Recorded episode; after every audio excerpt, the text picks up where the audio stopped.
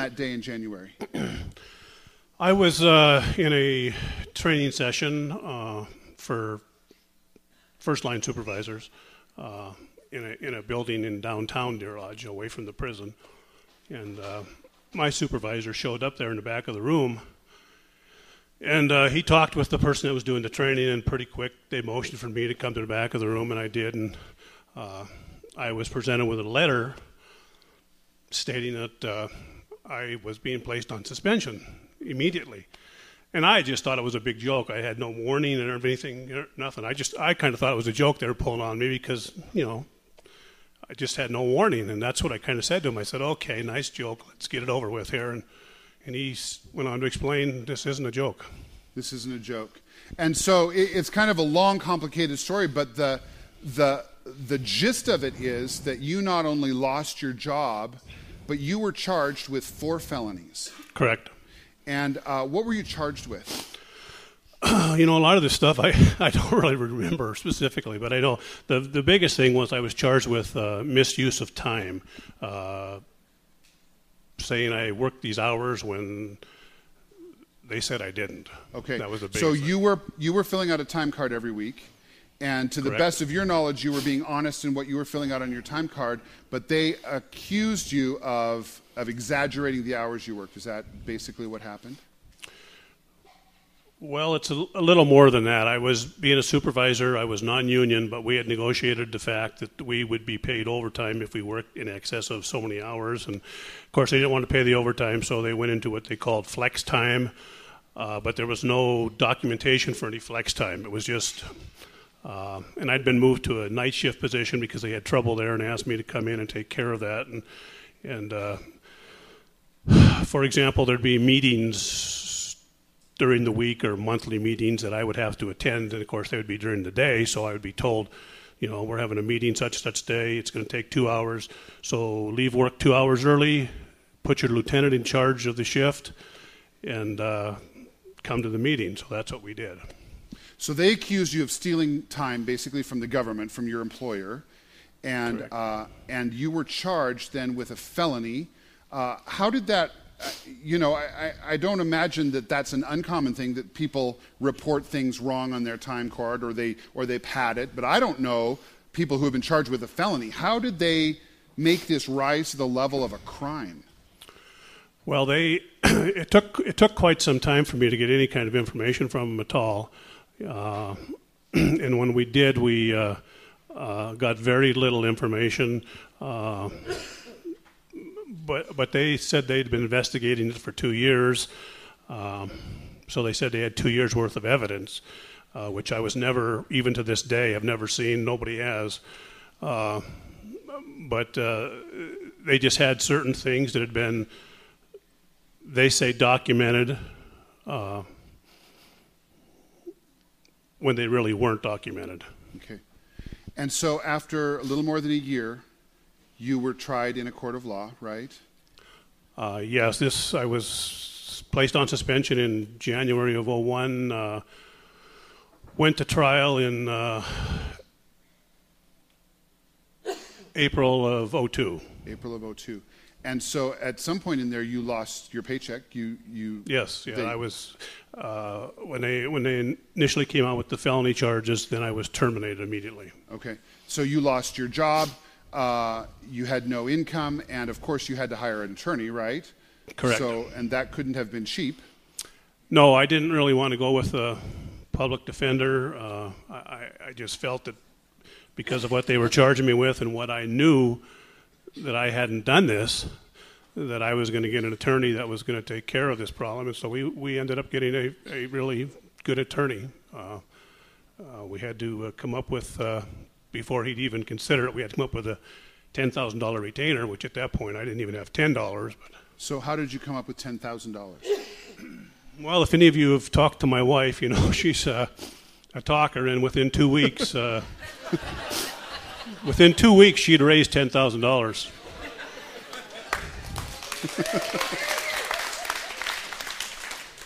And if I if I remember correctly, Marion got on the phone and started working the people that you knew and, and friends and even strangers began donating to your legal defense. Is that right? Yeah. Uh, even to this day, we had a. We were living in Deer Lodge, of course, but even to this day, we had a uh, cashier's check come out of Bozeman for twenty three hundred dollars, and we don't even we have not a clue where who or where it came from.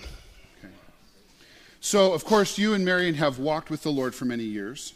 Yes. And so I'm sure you spent a lot of time praying.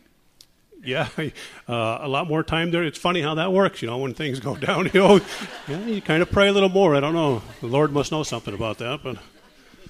And uh, and where was your faith? Were you were you confident that the Lord would uh, exonerate you and vindicate your name? Oh, absolutely. We had not a doubt through the whole process that uh, that's what was going to happen. So tell us about the outcome of the trial. Uh, the trial lasted four days. Uh, during the trial, of course, like I said, everybody was, you know, after a day of in the courtroom, everybody said, "Wow, you've got nothing to worry about here. They've got their evidence is just not there, and you know what you've done and your character and the living in this community for 27 years, uh, you've got absolutely nothing to worry about." Uh, uh, it went. It was a jury trial. Jury came back initially. Uh, it was a hung jury. They hadn't reached a decision. The judge told them that that was their job, that they needed to reach a decision. He sent them back to the jury room. There's some other circumstances there that uh, that you found out after That we found out after the fact because it's a small, small community, of course, and we knew. Matter of fact, the judge, he and I had played golf together. Uh, you know, and we knew a lot of people on the jury. Uh, so we found out afterwards what had taken place in the jury room, but uh, there were two individuals that uh, just uh, uh, stood on the premise that uh, you proved to us, this is what we were told by the other jurors, you proved to us that he didn't do it. And, and most of these people on the jury were, were mothers and, and wives of ranchers and farmers in the Deer Lodge Valley and they couldn't afford to be away from home anymore longer than they had been. So they kind of just caved to what uh, they were told there because these guys said, "We'll just keep you here forever. We're retired. We don't have nothing to do." And uh, so the jury came back with a uh, guilty verdict. With a guilty verdict. And so I imagine that was pretty devastating. Oh, absolutely. Yeah. And so I mentioned earlier, you know, that we're always kind of surprised when we find that we have an enemy. Uh, was there somebody in particular, I'm not asking for a name, but was there somebody in particular that had fabricated this, this charge against you? What, did you ever find out what was going on? Well, I had been told this, and I, you know, I had a lot of, uh, you know, being a supervisor and a lot of people working for me and, and uh, developed good relationships with these people, and I had a lot of them tell me right from the very beginning that uh, you're being set up and I wouldn't believe it. I just wouldn't believe that the system would allow that to happen. And uh, but down the road, these people telling me things and certain things coming out, uh, I realized that yeah, there were some individuals there that didn't have uh, very much character, very much integrity, and uh, they didn't really care what I stood for. And uh, they decided that in their best interest, I needed not to be around any longer.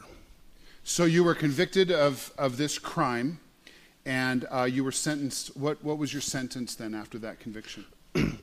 well, initially, we, of course, found out that based on the charges, it could have been 10 years uh, in prison.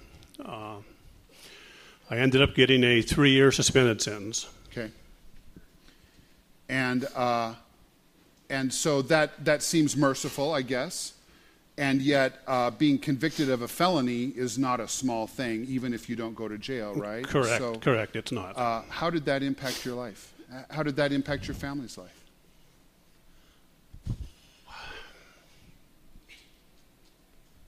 Sorry.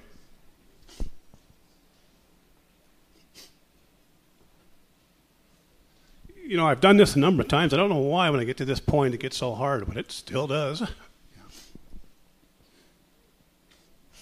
our youngest son, uh, he was uh, just starting high school at the time. Uh, he just didn't understand how God didn't uh, do what we thought he was going to do. Yeah. And of course, the Lord always has a better idea, and uh, He did in this instance also. So you told me the other day, Irv, when we were talking, that of course you couldn't you couldn't go hunting with your kids. Uh, you were on probation for a period of time. Eventually, uh, you you checked in with your parole officer and all that kind of stuff. And so eventually, was your record expunged, or how did that all work? As it three years and and it, basically you were exonerated, or how Yeah, it was it was a three-year suspended sentence, and uh, uh, we moved to Bozeman at the time. Uh, that's another story for another time, but we moved to Bozeman at the time. Uh, checked in with my parole officer here in Bozeman, like I was supposed to do. Uh, she kind of shook her head the whole time she was reading through this, uh, because nothing, nothing really figured that this is what should have happened. Even what she had in front of her, she said, "Well." just come back and see me in a month, which I did. Um, she checked everything, you know, talked to me, everything was going fine. She says, you know, I don't really care if I see you again. You know, you're you're doing fine, no problem. So that went on. I found out that uh, at that point that uh, if there were no further problems after I had done half of the suspended sentence, that I could uh, uh, appeal to the court to have things have things removed at that time. So after a year and a half, I, I did that.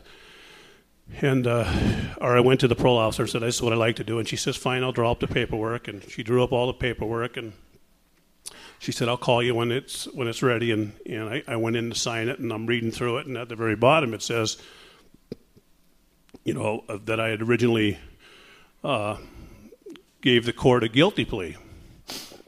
So the records she had weren't even accurate. Correct. Yeah.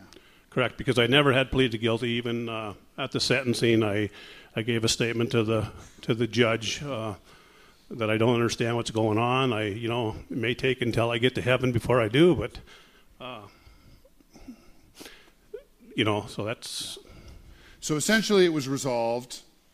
Um, and yet, uh, even though today maybe you're not considered a criminal, or I, I don't know, I think when we did a background check for kids ministry, it, it highlighted that there was a conviction for you. So yeah. There was still you- something on the record at that You know, point. so yeah. so your life has never been the same, obviously. Never. Yeah. Um, so talk to me a little bit about forgiveness. Uh, one of the things, Irv, uh, that, and the reason I wanted you to share today is because you and Marion were some of the first people we met when we moved to Bozeman.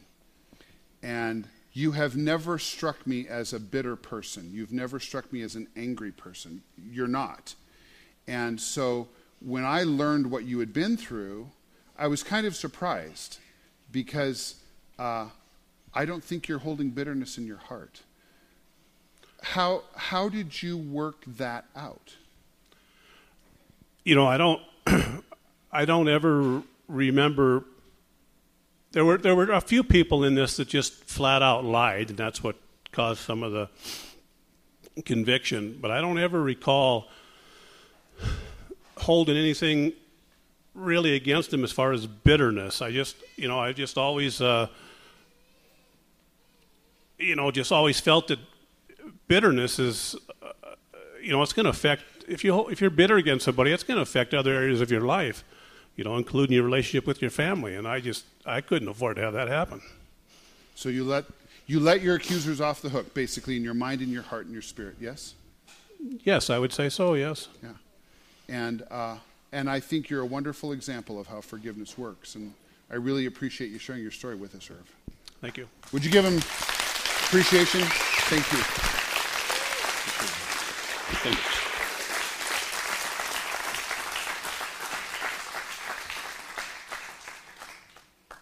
When we were talking earlier in the week with Irv and Mary and Chris and I were we were just observing this whole thing and and and really what Irv said to me originally was, you know, he never really struggled with forgiveness. And I think that's that's amazing. I struggle with forgiveness almost every day, you know? And uh and I think my observation is that Irv is one of those men who has walked with Jesus for so many years, and the disciplines of the Christian life are in place so that when he was thrown into a deep, deep crisis, he was ready ahead of time to forgive. And that's what I hope that all of you get out of this message series is that forgiveness will become a daily discipline, a daily practice in your life. Um, this is what Jesus said in Matthew 5:44. I think this is coming up on your screen.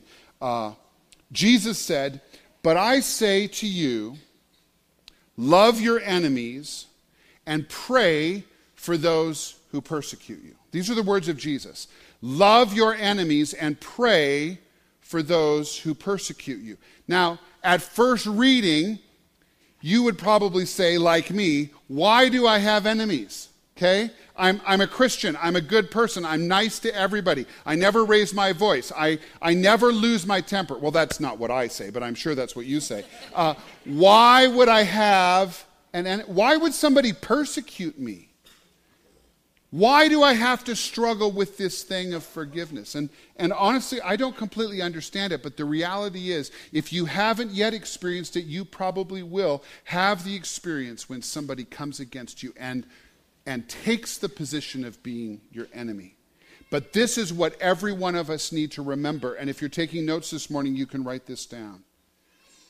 The reality is, I must forgive because, because it's I, not the person that hurt me, who needs healing. This is kind of what Irv was talking about.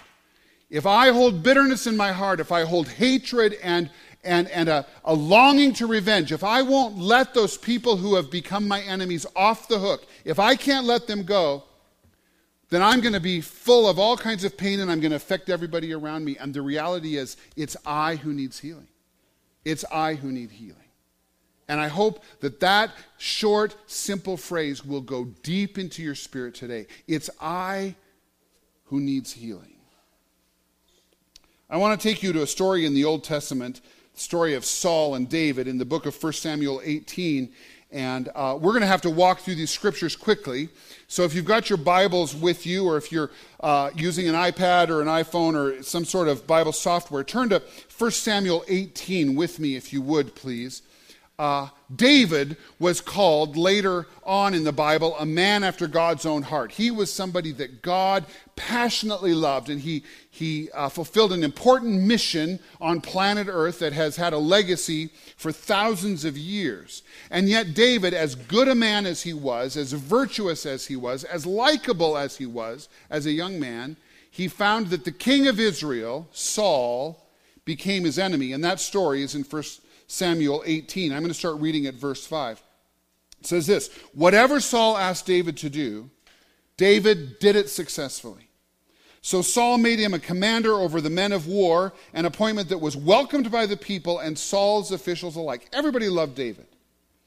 And when the victorious Israelite army was returning home, after David had killed the Philistine, women from all of the towns of Israel came out to meet King Saul, and they sang and they danced for joy with tambourines and cymbals. You see, they had been victorious in war, and they began to sing a song, and here's the lyrics to the song. Okay? Look at this. They're singing, Saul has killed his thousands, but David has killed his ten thousands. All right, poor Saul, right? All these ladies, they're just going gaga over good looking David, and he's victorious, and Saul's just kind of taking a back burner. Saul's thinking, what in the world is going on? What in the world is going on? Verse 8 says, This made Saul very angry. What's this? He said. They credit David with tens of thousands and me with only thousands. Next, they'll be making him their king. And it says this in verse 9 So from that time on, Saul kept a jealous eye on David. Do you know what happens when we let jealousy creep into our hearts? Do you know what happens when we become uh, intimidated by talented and successful people around us? Do you understand what happens when we aren't satisfied with what God gives us? When jealousy enters our, in our hearts? What happened to Saul was he literally began to hunt David like an animal. It says uh, in verse 10 that the next day a tormenting spirit from God overwhelmed Saul and he began to rave in the house like a madman. David was playing his harp as he did each day, but Saul had a spear in his hand, and he suddenly hurled it at David, intending to pin him to the wall, but David escaped from him twice. The story goes on to talk about how David succeeded and how jealousy consumed Saul and how Saul was bent on destroying David's life. And now, if you're with me in your Bibles, you can flip over to 1 Samuel 24. There's lots of stuff that goes on between chapter 18 and chapter 24, but basically what's happening is this relationship deteriorates and deteriorates to the point that David finds that he has to flee from Saul. He has to go into hiding. And this couldn't have been an easy thing because by the time the relationship deteriorated to this point, David had all kinds of followers and men that were loyal to him. Basically, a small army was following the leadership of David. And so all of them were fleeing from the wrath of King Saul. And in chapter 24, uh, it talks about how Saul was in pursuit of David. His army was pursuing, pursuing David and all of his men. And one night, Saul went into a cave, and I kind of think this is kind of comical because, you know, the Bible uses very proper, appropriate language, you know. And, and Saul went into a cave, and he was basically going to go to the bathroom in the cave, all right? And, and your Bible might not say it like that, but read between the lines. That's what's going on, okay? So he goes in, into the cave to use the bathroom, and what he didn't know was in this cave was David and all of his men, but they were deeper into the cave. All right? So Saul had no idea that David and all his men were in there, and David and, and, and his guys were back there going, Yeah, this is awesome. And all of a sudden, all of David's men, you can read this later on in, on your own, all of David's men suddenly had the gift of prophecy or something, okay? Because they're like, Yeah, David, look at what's happened. God has delivered your enemy into your hand. He's there taking a dump. Go and kill him. That's in there. Okay. Um, and they're like, God wants you to go kill King Saul. And David's, you, can you imagine, you know, if everybody around you is all of a sudden telling you God wants you to kill somebody, you know? And so David, I'm, I'm sure he's like, man, maybe this is God. I mean, I trust these guys, you know, they're spiritual guys, they're good guys, they love God. Surely they're hearing the voice of the Lord. So David creeps up on Saul, okay? I'm not gonna, I'm not gonna um, embellish the story anymore. Okay, so creeps up on Saul and he doesn't kill him, but what he does is he just slices off a piece of his cloak, a piece of his clothing.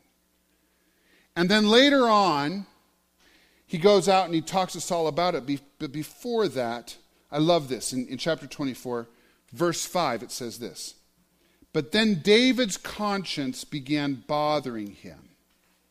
David's conscience began bothering him because he had cut Saul's robe. And David said to himself, The Lord knows I shouldn't have done that to my Lord the king. And in fact, when he got a chance to talk to Saul face to face, he actually apologized for even cutting off a piece of his garment. He could have killed him, but he felt like even cutting off a piece of his garment was a sin against the Lord and a sin against the leadership of Saul. You see, David understood something that every one of us need to know. David knew that he needed healing as much as Saul did. David knew that there was bitterness and hatred in Saul's heart, but he knew that even if he would go up and just take a snippet of his clothing, there was something in himself that was bitter and angry that needed healing. David needed healing as much as Saul did. And friends, you and I need healing just as much as the people that have hurt us. Nelson Mandela said this Bitterness only hurts yourself. If you hate, you will give them your heart and your mind. Then he said this Don't give those two things away. That's good advice. I'm the one who needs healing. Would you just say that out loud with me? I'm the one who needs healing. Let me share with you seven steps for how to forgive totally. And then we're going to wrap this up today. Seven steps, and most of these things I've talked about over the last six weeks. But here's a good point by point list for how you can really totally forgive someone. Here's number one. If you want to forgive someone totally, make the deliberate and irrevocable choice not to tell anyone what they did. Make the deliberate and irrevocable choice not to tell anyone what they did. Now, I, I, have to say this with a condition because there are times, and if you've been with me the last few weeks, you've heard me talk about this. There are times when, when somebody who is doing really evil things needs to be exposed. So I'm not talking to somebody who's, who's committing a crime or, or talking about someone who is likely to go on and, and hurt somebody else over and over and over again. We have a family in our church that has, has had a daughter who was raped not long ago, and, and they had to go to trial, and she had to stop him because it wasn't the first time he had raped a young woman. Okay? That's not what I'm talking about. I'm talking about when somebody has hurt you and they've wounded you, and you need to come to the place where you let them off the hook. That's the time when you make the decision not to talk about it anymore. I'm not going to tell one person. Sometimes it's important for you to talk to a counselor or a pastor or somebody who's uninvolved and you just need to get it out and, and, and it's therapeutic. But then once that's done, make the choice to stop talking about it. Because what I said a few weeks ago is really true. A lot of times, the reason we talk about it is because we want to punish them. We want to damage their reputation. We want them to suffer because if everybody knows, then they're going to know how bad I feel, right? That's just punishing. And that's not forgiveness. Here's number two. This one's a little harder. Well, I don't know if it is, but it's tough. Be pleasant to them if you're around them. Be pleasant. You're in a social situation, you come to church, somebody in church has hurt you, okay? And everything in you wants to sock them in the gut. Okay? My friend Terry, you're smirking. You've been there, haven't you? uh, and, and, and you just you want to strike back in some way or at least you want to go to the other room or maybe go to the church across the uh, across town whatever. You're just going to get away from that person. Step two in total forgiveness is be pleasant to this person if you're around them. And then number three kind of follows up on that. Say something to this person that will free them from guilt. What an incredible gift you can give someone. They may be aware that they've done something awful, that they've hurt you. They may be aware that there is a rift between you, but with a few words, you can set them free from guilt. And it's a powerful part of the forgiveness process. And then, number four, let them feel good about themselves. You know, when we're bitter, when we're feeling hateful, we really want that person to feel really nasty and guilty and awful, right? And if I can just put the screws into them, that's all the better. But that's not walking in forgiveness. Forgiving is to let them feel good about themselves. Why? Because the Bible says that God has removed our guilt from us as far as the east is from the west, right? Our guilt is, is gone. And, and, and, and why wouldn't we want to extend that kind of forgiveness to somebody else who's as much a child of God as I am? So let them feel the forgiveness and the freedom from guilt. Number five, protect them from their greatest fear. Those of us that have done bad things, I think sometimes our biggest fear is being exposed. We're so afraid that somebody who knows my sin, who knows my, my weaknesses, who knows what I've done, will tell everyone and destroy my reputation. That's, that's the greatest fear. So protect them from that fear. And then number six, keep it up today, tomorrow, this year, and next year. Keep it up. Keep it up. Don't talk about it. Let them feel good make them feel good, be kind. You don't have to go on a vacation with them, okay? That's not what I'm saying. One of the conversations I've had with lots of people during this message series is, is this truth that forgiveness is not the same thing as trust. And so, uh, forgiving someone doesn't mean that they have to be your best friend. It, it doesn't mean that you're going to send your kids over to their house to babysit. You know, it, it doesn't mean that. But keep the forgiveness process up again and again. And then, lastly, number seven, and this one is critical pray for them. Pray for them. Pray that God blesses them. If the person who has hurt you is somebody that's not a believer in Jesus, pray that Jesus will break through to them and will, will bring them into the life of grace. Pray that, pray that God will enlarge their territory. Pray that as, as they are blessed, God will bless you. And here's a surprising consequence.